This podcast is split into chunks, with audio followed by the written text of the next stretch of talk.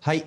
明けましておめでとうございますというわけで、えー、CIC 東京ライブスタジオからお届けしております林正勝でございます。本日もよろしくお願いします。今年もよろしくお願いします、えー、というわけでですね早速、えー、お届けしていきたいんですけれどもなんとさすが斉藤健一。あのですね今遅刻をしておりましてスタジオに向かっております。えー、なので、えー、と冒頭私一人でのスタートという、えー、いい感じの状態になってるんですけれども、えー、相方を待ちながら少し喋ってるんですが、えっ、と今年はですね皆さんどうですか？あの緊急事態宣言が、えー、出ましていろいろですねあの、まあ、制限もかかってる中何て言うんですか？8時にあの飲食店閉まっちゃうんでそうすると飲食店行き始め6時ぐらいから行かないといけないですよね。でそうするとお仕事を終わりにするのが5時半ぐらいに終わりにしないとご飯食べに行くの間に合わないぞみたいな感じで外食私みたいに外食でなんとか、えー、生きてってる人間からするとなかなか大変だなっていうのが最近の、えー、状況でございます。お仕事の時間もどんどん早くなっちゃうんで今ちょっとペースが崩れててですねあの、食事を食べに行くために5時半ぐらいに切り上げていつもなんか8時とかまでギリギリまで仕事してお食事食べてその後もう寝るみたいな感じの生活してたんですけどなんかちょっと順番変わっちゃったりしていまいちペースがつかめておりません。えー、そんな感じなんですけれども今日はですね、えー、っとゲストをまたお迎えしてお話ししていくんですけれども、えー、高村東吾さんというですね、えーと、山中湖にあるですね、ザゴーマルハチというキャンプ、えー、場をやられている、もともともう十何年来の、えーと、友達なんですけども、音楽の、えー、プロデューサーをやってた人が今、キャンプをやってますよみたいなところのお話をお伺いしていったりとかですね、本日も日本の老舗さんをお迎えしてやっていきたいと思ってますが、斉藤さん、あ、 Zoom 入ってるっぽいですかね。今日の Zoom から入ってます。じゃあ、斉藤さんをちょっと出しましょうか。斉藤さん。面白いね。これエレベーター上がってるところとかだったらちょっと面白いんですけど。斉藤さん入ってますか？まだ入ってないかな。はい、はい、出てますか、ね、斉藤さん、あ、来てますね。喋ってみてください。ミュートかな？あ、ミュートです。この背景動いてるの面白いな。斉藤さん、ミュートだね、多分。喋ってます？音声入ってます来てないかもしれない。うん。はい。というわけで、必死に向かってる斉藤さんということで、えー、ございます。もう着いたのかな、この感じだと。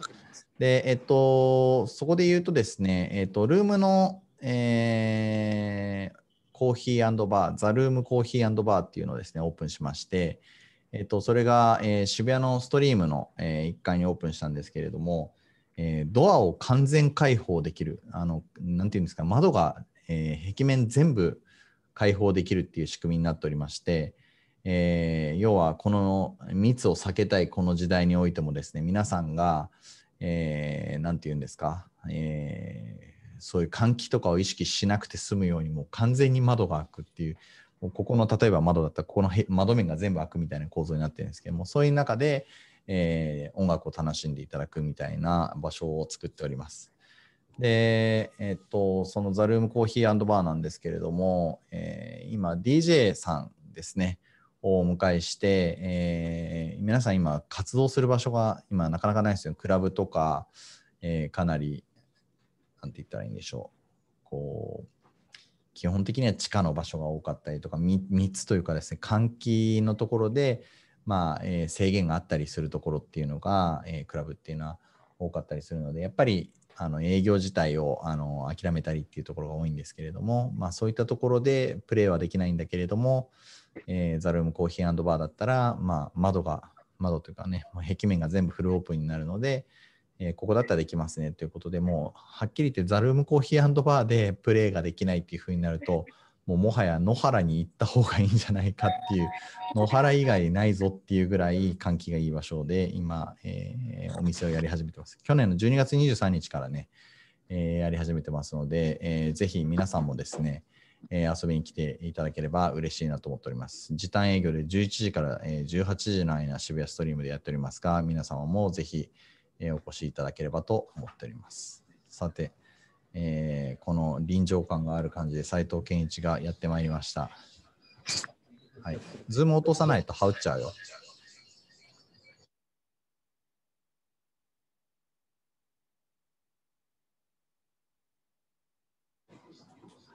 はい。というわけで、えーはい。というわけで、えー 遅刻常習犯斉藤健一でございます。ん。失礼いたしました。はい。というわけで、えー行ってみたいと思います。じゃあ、えー早速ですが、お待たせしてますので、プロジェクト A の方に行きたいと思います。えー大丈夫でしょうか？はい。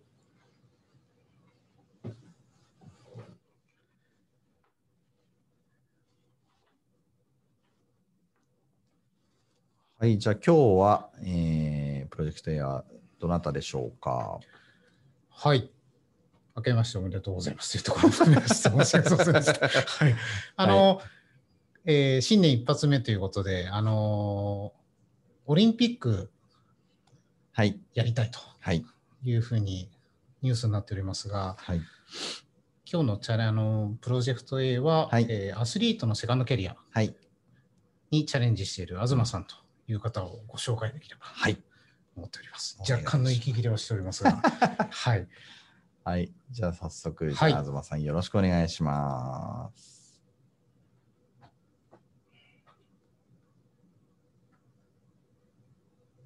あよろしくお願いします。すみません。あ東さんの音声がやっぱこっち側来ないですね。あれちょっと大丈夫ですか？自分の音声こっち来ないかもしれない。うん。そういう日かな。はいあ、じゃあ僕から、東さん、お声届いてますでしょうか？僕は聞こえてます。あ、あ、聞こえました。いいですねはい、来ました。大丈夫ですか？はい、すいません。よ。ろしくお願いいたします。お願いします。東さん、画像が出るといいですね。どう画像が。あ、出しますか？はい。あ、東さん。はい。では、改めましてよろしくお願いいたします。お願いします。はい。えっと、今日は、あのー東さん、あの、もともと、実は僕もハンドボールやってたんですけども、あの、ハンドボールの日本代表キャプテンという経歴を持たれてまして、で、そこを機に、まあ、アスリートのセカンドキャリア等々、えーもっとアスリートが次の舞台に活躍していくための活動をされているので、今日ちょっとそこのご紹介がいただければなと思っておりますので、よろしくお願いします。よろしくお願いします。はい。でまずは、東さん、自己紹介をすいません、簡単にお願いできればと思ってます。はい。えっ、と、今画面に映っている通り、えー僕、東俊介と言いまして、今45歳です。えー石川県の金沢出身で、えー大学卒業した後に大崎電機という、あのー電力系のあのインフラを作っている製造業の会社が持っている実業団チームで、えーハンドボールを、えーやってましてで、そこ11年間プレーして、その中でまあまあ結構、え日本代表入らせてもらったり、えー日本代表のキャプテンやらせてもらったりっていう経歴を経てきたんですけど、やっぱりハンドボールっていうのは、まあ、いわゆるマイナースポーツというか、ビジネスになり得てないスポーツなので、結構チームがなくなっていくんですよね。でこのチームがなくなっていくっていう課題を解決するために、まあ、スポーツビジネス学ぼうということで、えー選手引退した後に1年、早稲田大学の大学院で、えーちょうど昨日ですね、あのジャイアンツのコーチに就任が決まった桑田真澄さんと同期で勉強させてもらったり、えハンドボール日本リーグというですね、野球で言ったらプロ野球、サッカーで言ったら J リーグっていう、まあ、えハンドボールのトップリーグの方にマーケティング部を新設して、まあ、部長として4年間やったんですけど、まあ、全然うまくいかなくて40歳で会社を辞めて、いろいろと働いて、今、アタルンデスマーケティングというところの取締役をしていますというところです。ありがとうございます。あの、今、さらっと本当に自己紹介いただいたんですが、うん。ご経歴ものすごい方でして、うんうん。あの、まあ、世界で戦っていた方が、まあ、うん。日本でセカンドキャリアを考えられて、まあ、いろんなチャレンジをしていく中で、まあ、ハンドボールを盛り上げていきたいという方なんですが、まあ、少しそこから広がって、セカンドキャリアをどう作っていくのかというところで、なんかいろんなチャレンジを、今、東さん、ものすごい肩書きがたくさんあるので、ちょっとなんか次のページあたりで、いろんなロゴが出てくるんですが、ちょっとなんか簡単に今されているチャレンジをご紹介いただいてもいいですかね？そうですね、まあ、一番左上がこの琉球アスティーダっていうあの卓球の T リーグ、まあ、プロリーグですね、そこのまあ沖縄の会社の取締役やってるんですけど、えーこれでまあプロチームの中に入って、まあ他の競技ですけど、まあ、プロチームの中に入って、いろんなチームの運営とかを学ぶっていうところでやってますと。で右側の方が、これヒーローズって書いてあるんですけど、これ日本財団ですね。あのボートレースとかやってる、あの日本財団がやってるアスリートの社会貢献活動の、えーメンバーとして、まあ、アンバサダーとして、えー活動させていただいてますと。まあ、僕、どれかっていうとですね、この、えー右の方に一番大きく松井さんですね、これ、ニューヨークヤンキースの。松井さんがいて、このヒーローズのこの丸いマークがあって、この左にあるちっちゃいこのやつがこれ僕ですね。僕が松井さんに打たれそうになってるという、こういう状態のなんか悪意しかないようなロゴなんですけど、はい、もうこれかかってますと。で、このサーキュレーションっていうのはこれプロシェアリング、これちょっと今、新しい、えーロゴに変わっちゃってるんですけど、ここもう40歳で僕、大崎連携を退職した後に、えー入った会社なんですけど、まあ、さまざまな企業の課題に、まあ、直接雇用する形じゃなくて、まあ、プロフェッショナルを、まあ、シェアしていくと、スポットで、まあ、顧問ですとか、アドバイザーとかっていうところで手を動かしてもらうところで関わっていただくっていうところを進めてる会社ですと。で世界ゆるスポーツ協会っていうのは、まあ、スポーツ健常者、障害者、まあ、老若男女が楽しめるような団体ですということで、まあえー勝って嬉しい、負けても楽しいスポーツを進めているっていう、えーこれ一般社団法人ですけど、ここの理事もやってますと。アーシャルデザインは、えー体育会系の学生とかアスリートの、まあ、キャリア支援の会社にいますと。こういったところですかね。ただ、一番力を入れてるのが、えーアタルンデスマーケティングという、まあ、公営のくじを活用して、まあ、企業に、えー新しい収益基盤を作ってもらったりとか、えー新たな形のクラウドファンディングを進めていこうという、ところですね。そこのところが一番力を入れているところです。そして今日ご紹介いただくのが、あれですかね。えっ、と、当たるんですの方。あ、そうですね。はい。はい。はい。ですね。多分何のこっちゃって人も多いかなとどういったものが、はい。ご紹介をいただけると。そうですね。当たるんですって聞いたことあります？なんとなく見たことがある。という。無理し無理しなくていいですけど一瞬ありま。はい、でもなんか名前をま一発で覚えますね。はい。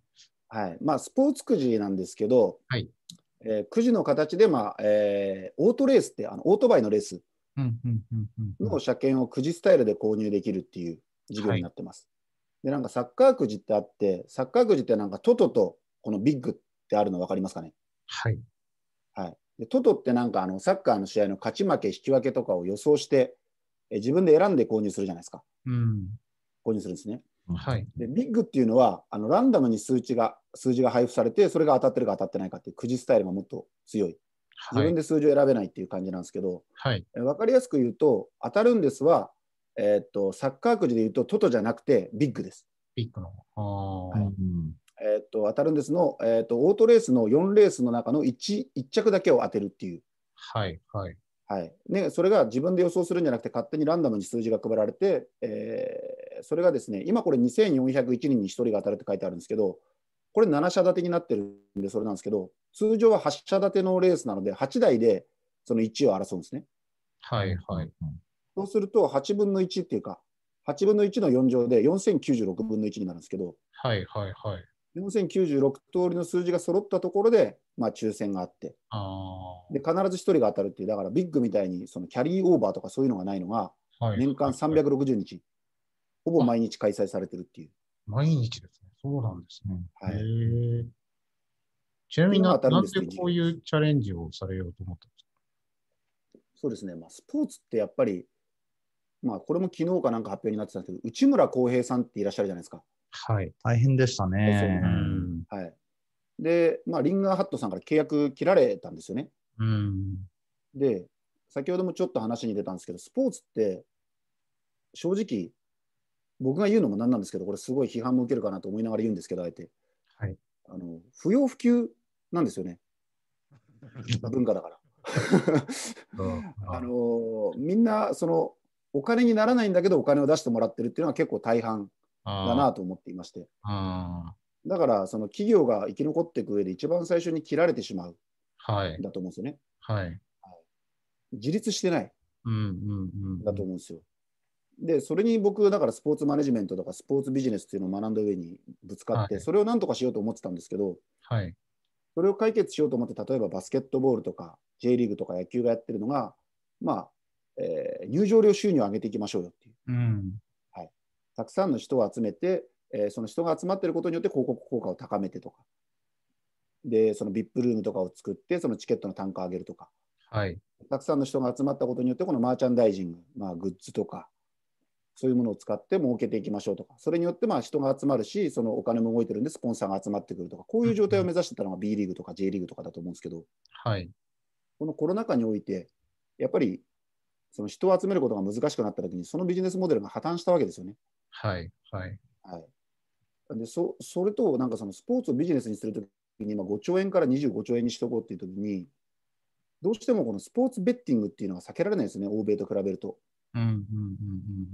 うん。はい、スポーツベッティングっていうのがあることに対して、まあえー選手の実力とか、あとはチームの勝ち負けに対してお金をかけることによって、この興奮がまあ増幅しますよね。はい。はい。はい。はいなるほど。そのじゃあシステムがじゃあ日本でじゃあ、まあ、今、公営競技ってまあオートレースとか、競馬とか、ボートレースとか、競輪とかってあるんですけど、4種類。それではなんかその人たちはもう自立してるじゃないですか。はい。別に国からお金もらってないわけですよね。それどころか、それの収益を持って、まあ、例えば日本財団が、ボートレースが、えー介護用の車がいっぱい走ってると思うんですけど、今世の中に。うんそういうのにしたりとか、国立科学博物館が競輪のお金でできてたりとか。はい。うんなるほどな。でまあ、その直接その試合にできないにしても、そのくじを買ってもらうことで、例えば、えーこれもあの例えばですよ、一緒に今話進めてるってわけじゃないですけど、えー、と読売巨人軍、ジャイアンツ、ジャイアンツくじっていうのを発売して、このジャイアンツのえーくじを買うことでジャイアンツを応援できるあっていう形を作っていくのはどうかっていうのが、この当たるんですで、僕がやろうとしていることですね。ーはい。はい。あ、そうか、オートレースだけじゃないっていうことですね。元になってるのがオートレースっていうだけで、はい。はい、これこれは当たるんですですけど、はい、今、実際にややらせていただいているのは、その当たるんです沖縄と言いまして、はい。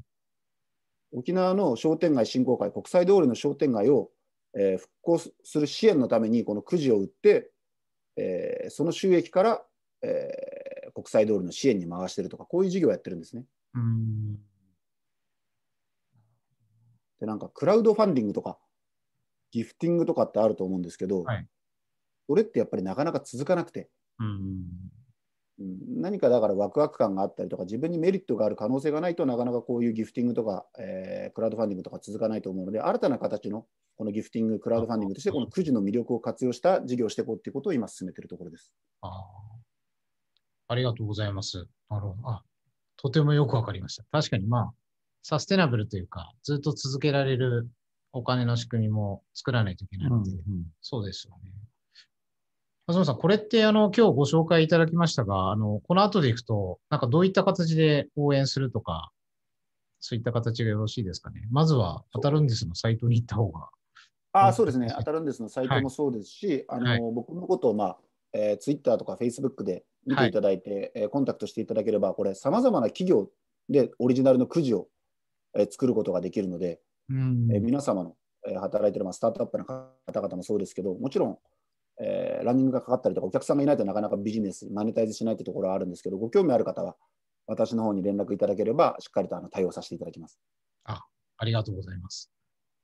なんかあの、アスリートがどう、あの、稼いでいくというか、スポーツビジネスとして長く稼いでいくみたいなところは、あの、一つありつつ、東さんの活動自体もアスリートのなんか新しい形かなと思ったので、ちょっとそうですね。アスリートが食っていくイコール、スポーツがビジネスにならないとアスリートを食べていけないので、うんうんうんそこのところを解決しようっていう取り組みではあるので、ぜひあの応援していただければありがたいです。ありがとうございます。すいません。ちょっと東さんのツイッターともども、はい。ぜひ当たるんですも援できればなと思ってますね。はい、すいません、お話長くなりまして。いえいえ、ありがとうございます。はい。皆様応援よろしくお願いいたします。ありがとうございました。はい。はい。すいません、東さんありがとうございました。はい、失礼します。ありがとうございます。結構、あの、ビジネスとの組み合わせっていうところはね、なんか可能性が。東さん、だいぶそこをずっと、まあ、スポーツの世界にいて、はい。課題感を持ってらっしゃる方なので、うんはいそこが解解決できるといいです。はい。はいわかりました。というわけで、じゃあですね、えー、続きまして、私が、あの、斉藤さんがお尻 お尻で発信をしてます。ちょっとすみません。落ち着いてまたまたですね。はい、えー。というわけで、えー次はですね、はい、打ち手会議の方に行きたいと思います。それではよろしくお願いします。はい、打ち手会議ですね。打ち手があれば道は開けるということで、えー専門家ですね、打ち手イーストの皆様に日本を良くする、えー解決手段、えー打ち手をお伺いする25分のライブ配信番組でございます。で、えー、打ち手イーストさんですね、えーに最初に自己紹介いただいて、えー現状の分析、えー打ち手の提案をしていただくという流れで、本日はですね、えーザ508の代表の、えー高村東吾さんに、えーお願いをしております。東吾さん、お疲れ様です。来てるかなお疲れ様です。はいはい、お疲れどうもお様疲れ様です。よろしくお願いします。よろしくお願いしまよすろし。くお願いします。東吾さんの画像がまだ出てないですね。出ますか？東吾さんの画あ、面が動画が、動画が出ると。東吾さん画面表示できます？自分の。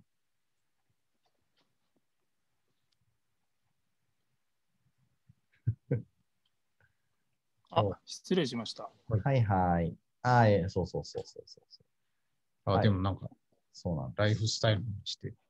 はい。というわけで、えー今日はお願いしたいと思います。じゃあ、東郷さん、最初に、えー、と自己紹介をお願いしてよろしいでしょうか？はい、あの高村東吾と申します。えっ、と先ほどあの林さんの方から少しご紹介いただきましたけれども、えっと今あの山中湖のですね、えー、方であのザー508というキャンプと宿、おあとあとカフェもあるんですけれども、そういったあのアウトドア施設を経営しております。はい。ありがとうございます。で、あのーまず最初にですね、こう、課題感みたいなところから、あのーお話をしていただければなと思ってますが、課題感と、えーそれに対する打ち手みたいな構成でお話を伺っていきたいと思います。えー、東郷さん、今、じゃあ、えーこれ画面表示をしながらがいいですかね、この、えー課題感的なところとか、今、えー問題意識みたいなところとお話しいただいてもいいですか？そうですね、あのまあ、昨今一番、まあ、問題になってます、まあ、そのコロナ的なところという、まあ、ただそれだけの切り口ではないんですけれども、まあ、コロナだったり、その例えば災害ですよね、自然災害、地震だとか、まあえー台風、洪水、まあ、いろんなことに対してですね、あのだんだん皆さんのこの生活のスタイルがだんだん変わっていくと。で、なんかこういろいろ変わっていくことに注目はどんどんいくんですけど、そのキャンプがそれを全部受け止めてくれるというかですね、アウトドアがあのライフスタイルに入れていくことで、えー一つこう、レジャーじゃなくて、ライフスタイルに一歩踏み込むと、なんか一つそこら辺のあの道が開けるんじゃないかななんて、勝手にキャンプ場を経営しているものとして、えーそんな理想を抱いております。すごいですね。い、きなりもう一気に打ち手まで行きましたよ。じゃあ、えっ、と、一個一個、じゃあ、スライドをあのはいご用意いただいたのを見ながら、えっ、と、紹介してもらえればと思います。じゃあ、父さん、次ですね。はい。おこれはあの今朝の、え今朝のうちの、えー建物の屋上から撮ったところで、今こんな感じの雪が、雪景色がですね、昨日雪が、大雪が降りまして、はい。えー今こちらも雪見え見えてますかね？すごいですね。見えてます、見えてます。はい。こんな感じで、えーはいあのちょうど雪中キャンプのシーズンになってまいりましたと雪中キいうャンプところですね。うんすごいですね。山中湖。はい、綺麗です綺麗ですね右側に見えるのが湖で、奥に富士山がね、見えてますけれど。ビューティフルでございます。はい。で、そして次が、はいああそうですね、あの昨今のキャンプブームなんてね、言われてますけども、はい。えっとまあ、実際に2012年からの、えーグラフですけれども、そのオートキャンプの参加人口の推移ですね。今、はまあ去年、あ一昨年ですか、2019年だと、えー800約860万人と言われてまして、まあ、最近メディアでも SNS でも、えーかなり、あのーまあ、注目されているといいますか、お二人のね、周りでも多分結構いらっしゃるんじゃないかなとは思うんですが、うんうんあのいかがですかね、キャンプされますか？僕、かなりやってます。あ 本当ですか？実はあの好きな人とここ1、2年激増しまして、はい。あ連れて行っていただいて。そうなんですね。はいいいです。どのあたりに？あ、でも、あの、僕は、あの、栃木とか長野が多いんですけれども、あそうなんですね。はい、連れていただいてます。で今結構ブームと言われていて、まあ、その第二次ブームなんて言われてるんですが、はい実は第一次ブームがちょっと調べたところですね、はい。1900年代に、まあ、ありまして、はい。でこれがですね、まあ、1000ピークの時は1996年、まあ、私高校3年生かなうんぐらいの時なんですが、それと比べるとですね、まだまだ、まあ、半分強ぐらいの。数になっていると意外です。いうことで、キャンプ自体の人気はですね、これからまだまだ広がってくるんじゃないかなというふうに、えー思われます。まあ、第一次ブームの時っていうのは、そのバブル明けって言っちゃっていいんでしょうかね、そのバブル明けにその、まあ、広がっていったっていうところ、でその時にキャンプをしてた人の子供が今、そのジュニア世代が牽引して今のブームを作っているというふうに言われているというのがこのグラフになってます。そういうこと。はい第一次キャンプの方が人数多いって意外だねちょ。っと全然イメージなかったです。今の方がキャンプなんかすごい盛り上がってる感じしますけど、そうでもないんですね、す意外に。ね。意外ですね。意外だね。当時はやっぱすごかったみたいですね。ああ、はい。はい。そして、面白い。そうですね。で、最近のですね、あの、キャンプ訪れる方の、まあ、特徴、これまあよく言われてることですけども、まあ、ソロキャンプ。冬キャンプ、まさに今ですよね。で、やっぱり最近始める初心者の方とか、ね。はいやっぱ女性の方、やられる方、あとはこう例えばハンモックさ、まあ、サウナが最近ね、すごく人気ですけれども、はいサウナキャンプですとか、そんはないちょっとい一工夫、プラスアルファした楽しみ方っていうのが最近入ってる。まあ、主にこの4つが結構盛り上がってるキャンプの、まあ、特徴かなという感じはするんですけれども、なるほどですね。なんか冬とかサウナキャンプとか結構。うん。ってやられたことはありますか僕はさすがにまだサウナキャンプはないんですけれども、この間みたい。行った時に、宇学層に行った時に、サウナ、キャンプ。テントサウナをやらせていただいてですね、あれ衝撃でした。入ってましたね。入ってましたね。やっぱりこう、あのサウナ今ブームじゃないですか。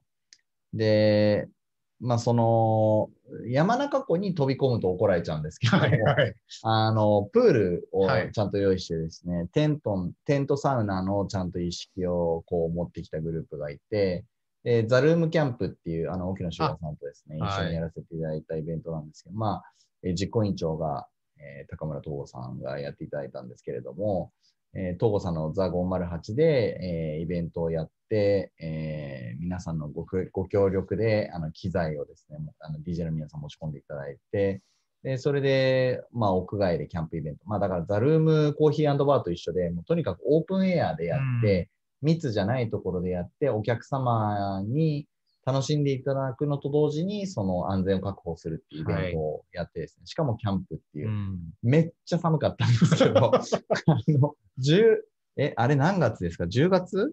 あれ、11月の14ですね。そうですね。で、その時点でめちゃめちゃ寒くてですね、あの、大変だったんですけれども、今、その、いこの中で見ると、冬キャンプって書いてありますけど、あの11月であれだけ寒かったのに、冬キャンプって、東郷さん一体どうしたらいいんでしょう？みんなどどうやってるんですか？雪の中にいるんです？雪が降ったらもうやっぱ雪中キャンプやっぱ皆さんやりますよね。とにかく今はもうそのランタンですとかその薪ストーブとかあいろんなギアがありますんでみんなそれを使いたくてですねこぞって買って山にこもってキャンプを楽しむっていうのがやっぱ 結構多いですね。えーじゃあ、えっ、と、皆さんで、えーそのストーブとかランタンとかを買って、で、雪、雪、もうピバーグみたいなもんですよね。あのー雪の中にもテント立てるってことですか？雪の中、そうですね、雪の中にちょっとスペース作って、テント張っちゃってっていう人多いですね。あの年末年始なんてもううちもいっぱいだった。年末年始いっぱい、え雪降ってたんですか？雪はね、降ってなかったんですけど、はい。まあ、やっぱりあの新年年明け、外で過ごして、はい。富士山を見たいとはい。いう方がやっぱ結構いらしてですね、ね。多分どこのキャンプ場もいっぱいだったんじゃないかなと。あ、そういう感じ。やっぱりキャンプラバーははいそういう感じの、あの、暮らし方をしたいわけですね。そうですね。あだからやっぱり。そういう人たちはもうトイレがなくても水が出なくても関係ないという。なんとかしちゃうってことですね。ねなんとかそういう人たちですね。ねえーソロキャンプ、最近の傾向ですね。これじょ初初心者女性っていうのも参加していただいても最近傾向ですけれども、なんかソロキャンプっていうのは、あのこれは第一次ブームの時にはなかったですよね、これ。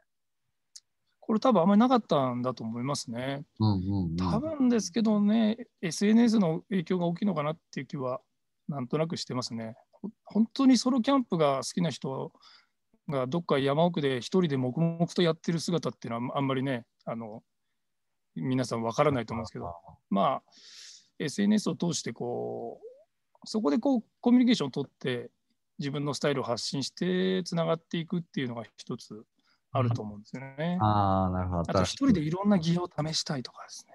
どういうことですか？あの新しい例えば結構そのさっき言ったみたいな薪ストーブだとかはいはい。そういったものを例えばグループで行って初めて使うとなんかあまり失敗しづらいじゃないですか。そういうのをこっそり言ってですね練習使ってみて練習っていうのあると思いますね。あたかも、そういう人も結構いますこの俺はもうすごい熟練だぜみたいな感じで、あの見せてるんだけれども、実はソロキャンプで一回実際やってましたみたいな、そういうことですよね。そうですね。そうですね。私がそういう発想ですね。あ、すみません。ちゃんとこそ練をして、こっそり練習をしてやるんですね。なるほど、なるほど。ソロキャンプ、そういうニーズが。結構、わ割となんかソロで来た人たちが一緒に来るとかもあるんですよね。あそうですね。ソロの人が実際に現地にこう集まるっていうのもありますし、うんうん。オンラインでつながって楽しむっていうのもあるみたいですね。私はやったことないんですけど。あじゃあソロでどっか今日は丹沢に来てますとか、今日は山中湖に来てますとか、今日はどこどこ来てますそうですね。あそれぞれオンラインズーム、ズームでつながるみたいな。そうですね。えーそういうのもあるみたいですね。山奥とかで、どうなんでしょう。一人で本当にソロとかってマジ辛いですけど。だからひやっぱり一人になるのがお好きな方々でもズームっていうのは面白いですけど。そうですね。そこにこう、ソロキャンプじゃないですけど、まあ、もうちょっとね、度胸いりますね。はい。そして17ページになんと、ここら辺さっきそうですね。まあ、その今のうん流行り、流行ってるっていうか、ブームになってるというか、まあ、人口が増えてる。そうですね。まあ、要因がこの辺にあるのかなと、まあ、先ほど言いましたけど、その段階のジュニアの世代が子育て世代ですね。その世代がこう子供を連れていくと、大体このゾーンが4割ぐらいって言われてますけども、で平均年齢が大体40から42歳ぐらいというふうに、キャンプ人口でね、オートキャンプ言われてます。あだとからやっぱり SNS やっぱり最初の段階で、えーっと、段階の世代、お父さんたちがやってたのを子供たちが、お父さんお母さんたちがやってたのをうん子供たちが真似してるみたいな、そんな感じなんですかね。そうですね、やっぱ子供の頃の体験として残っているのが、やっぱり大人になって、うん。自分の子供にも味わわせたいっていうのはあるんじゃないですかね。自然教育、まあ、当時は特に自然教育的なところが意味合いが強かったと思うんで、はいはいはい。さらに、えー、段階ジュニアっていうそのジェネレーション的な部分と相まって、今度はう SNS、まあさっきの話広がりと、で、あとは EC の発展。ねあ、これは大きいかもしれないですね。そうですね。EC の発展と、まあ、そのギアのがどんどんどんどん新しいのが出てきて、手軽に、ね、手に入るようになってっていうので、まあ、かなり今、広がりをね、見せてまして、特にガレージブランドなんか今すごいたくさん出てますけども、ガレージブランドって何ですか？まあ、いわゆるその、なんて言うんでしょうね、その大手のメーカーが作るんではなくて、はいあの例えば個人だったりが、あガレージという意味ね。そうですね、少数まあ、少ない数をあの自分のオリジナルで作って売っていくっていうようなイメージなんですキャンプのスタートアップみたいなもんですよね。そうですね。これやっぱかなり人気で、うんうん。もう高値高値というか、その定価を超えるような値段でね、ずっと取引されているものが数多く出ているような状態で、ちょっとこのキャンプブームの全体のこの文脈とは違うところで、こう、ギア文化が盛り上がっているところもちょっとあるのかなっていう気がしますね。あそれはどういうことなんですか？転売なんかその、そうですね、転売ヤーみたいなのがすごいんで、えーあ、もうじゃあ、本当にキャンプと関係ないところで。アイテムとそうなんですよ。高いものから売れていくっていう、そういうえー現象も結構起きてるみたいですね。なるほどですね。じゃあそういう背景もあって、さらにここにアニメ芸人、アニメありましたっけ？アニメなんかあのゆるキャンとかそういうのですよねあますね。僕、ごめんなさいあんまり詳しく知らないんですけど、はいはいはいはいはい、はいええそれでこう聖地巡礼みたいなあことがあったりとかですなね。るほど。まあ、ソロキャンとか女性があの入ってきたっていうのも、ーその辺が影響があるっていうようなことはなんかね、言われてるみたいで。はい確か。に確かになんかそれは認識ありますね。そういうことなんですね。で、さらにそれに加えて、えー、コロナが入ってきて防災。なるほどですね。そうですね。そのはい。まあ、今までのその、今のそのブーム的なところって、どちらかというと、まあ、レジャー的な要素が強いんですけども、まあ、冒頭になんか、わーって適当に喋っちゃいましたけど、あのはい例えばそのコロナだとか、防災の意味合いっていうのは、が入ってくると、よりちょっとライフスタイルなところに、日常に、あのキャンプが近づいてきてっていうか、入ってきて、はい生活の一部に、まあ、なってくるんじゃないかなっていう、まあ、期待を込めてなんですけれどもね、はい。あのまあ、それに適した環境でもあると思いますし、はい。まあ、当然、コロナはね、もちろんその、あのまあ、換気がね、必要ないとか、まあ、あの人と距離が取れるとか、まあ、いろいろメリットありますし、まあ、防災っていうところも、やっぱ結構注目されて、そういう活動をされてる方、今結構いるんですが、まああのまあ、キャンプでやってることって、実際にこう例えば避難、何かがあったときに避難して、そこでどう生きるかというか、その生きるあ力みたいなーところのものだと思うんですね。そこにもやっぱ注目されてるというところあると思うんで、そういう流れもちょっと、まあ、今までもあるんですけど、これからより広がってくるんじゃないのかなという、はい。そんな期待をしています。はい。ね。はい。というわけで、えっ、と、次がですね、えっ、と、実際高村さんのところの施設の紹介を今載せてくれてあ、すいません。なんか勝手に、ここは CM みたいなゾーンになってますけど。はすいません。なんか、い。あの、えまあ、せっかくなんで入れちゃいました。あのお、願いします。ぜひご紹介を。はいい。い場所ですよというところなんで、あのーうちの施設はですね、あのーキャンプ場があって、その真ん中にこう宿があるんですけれども、まあ、センターハウスがありまして、えーとまあ、キャンプも、オートキャンプができるのと、まあ、中のセンターハウスにもと泊まれるという、あのまあ、ハイブリッドで使えるっていうようなメリットがある場所で、さあのお広さ的には東京ドーム1個分ぐらいのうん。まあ、中ぐらい、ちっちゃめ、中ぐらいっていうんですかね、そんなサイズのあのキャンプ場になってます。うんうんうんうん。はいあの508っていうのはちょっと新しく見せようかなと思ってるこの新たなブランド名でして、もともと武学荘という屋号ではい。あのずーっと旅館をやっていた場所でもあるんですね。で、なので、えっ、と、もう、えー、と1948年からキャンプ場やってるんで、もう70年ちょっと70年やってるキャンプですかね。おじいちゃんの代からやられてるんですよね。あの、ひい、ひいおじいちゃんですね。へひいおじいちゃんってことからやってますね。部学層はひいおじいちゃんの時からなんですね。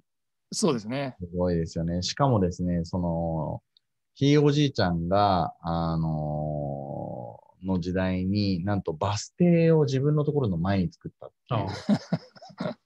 部学層前っていうバス停があるんですよ。素晴らしい。あれはすごいですよね。なかなかそういう場所を作れる。新宿からあの高速バスで直通で来れます。はい。はい。素晴らしいです。え皆さん。そうです。あの、はいお手軽にですね、楽しむことができるっていうそのやっぱりキャンプ行くっていう時に、車ない人どうするんだ問題とかあるわけですよ。ですよね。だけど、部学層の場合は、えっ、と、新宿のあのバスタからですね、一本で部学層前。チケット買うとき部学層前っていうふうに買うんで、迷いようがないんですね。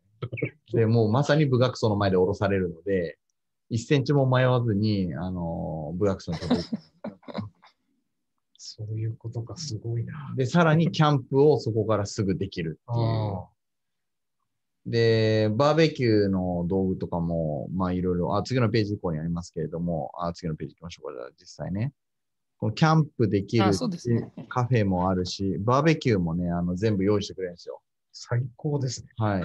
あの、いわゆるグランピングスタイルというかですね、もう、あの、全部用意をゼロからやるなんて嫌だぜっていう人たちも、ここね、あの、部学層に行くと、えー全部セットしてくれた状態で、えー火起こしも、まあ、は自分でやるんだけど、それやらなかったら一体何しに行ってるのか本当によくわかんないんですけど、そう。ん、あの、まあ、そこも含めてやってらっしゃるということで、まあ、結構カフェラウンジとかもですね、あの、しっかり、あの、作られてて、あの、そこで、あの、ザルームコーヒーバーじゃない、それはね、お店です。ザザルームキャンプの時とかは、実際にその、このスペースでですね、イベントとかもやらせてもらって、あの、かなり窓がこれまた全面開くような形になってまして、えー開放感があるね、あの場所で、あの素晴らしいところなんですけれども、まあそういうところを、ありがとうございます。あの僕はなんかせ宣伝しちゃってますけど、最後、キすいません。ャンプサイトみたいな、こんな感じでですね。そうですね。まあ、あとすいません。まあ、あとちょっとはい。紹介写真が載ってるだけなんですけどもはい、ちょっかとあの古いところをいろいろリノベーションしまして、あのまあ、半分セルフで仲間内と従業員とで、えーやって、うんまあ、ちょっと古さも残しつつの、まあ、ちょっと新しく作ったみたいな、ちょっとあの面白い空間にはなってると思いますんで、はい。はい。まあ、そんな形でですね、えー高村さんがおやりになられているザ・508なんですけども、東郷さん、あの、今のですね、やっぱり問題意識からの、えー打ち手がキャンプだぞっていうところで、えーお話しいただいたと思うんですけど、最後にですね、えーまとめということで、東郷さんお願いしてもよろしいまとめですか？はい。あ、そういうのはあったんですね。えーっと、あります。そうですね。うん。えーまあなんかこう、ニューノーマルとか、ね、新しい生活様式なんて言われてますけど、えーキャンプにはもともとそれが全部あるというかですね、もうもともと、まあ、そんなこと気にせずに、ここに来ればっていうか、け外に出ればですね、キャンプに限らずですけど、アウトドアに行けば、あのまあ、変わらない懐の広い場所が広がってるっていう、うん。まあ、そういうふうにキャンプが捉えられていけばいいのかなという、こんな感じでよろしいんでしょうか？はい。ありがとうございます。すいません。まあ、キャンプにはね、あらかじめそういう求めてるものがあるっていうことですよね。言ってそうですみるとね。ね。オールセット。うん、あなので、これからまた、あの、ザルームキャンプとかもですね、あの、再度、今年もチャレンジしてですね、皆さんが屋外で安全に、えー音楽を楽しんでいただくような場所づくりっていうのをやっていきたいなというふうに思っているんですが、東郷さんと、高村東郷さんと一緒にですね、またそういったところもチャレンジしていきたいなと思っております。はい。というわけで、時間が迫ってまいりまして、えっ、と、来週の予告だけじゃあ最後にさせていただきます。えー高村さんと私をつないだですね、えー千葉智之さんですね、えーに、えー来週ご出演いただきます。1月20日ですねそうな。んですか。はい、えーデジタル人脈の打ち手ということで、えー千葉智之さんにお話をいただきたいと思います。千葉さん、あの、えー書籍もですね、お出しになられてますので、ぜひ、えー皆さん、えー書籍読んでいただいてから、えー打ち手会議をご覧いただければと思います。えーそうしましたら本日は、えー、ザ508の、えー高村東吾さんにお話しいただきました。東吾さんありがとうございました。ありがとうございましたあ。りがとうございました。はい。それではまた皆さん15分後にお会いしましょう。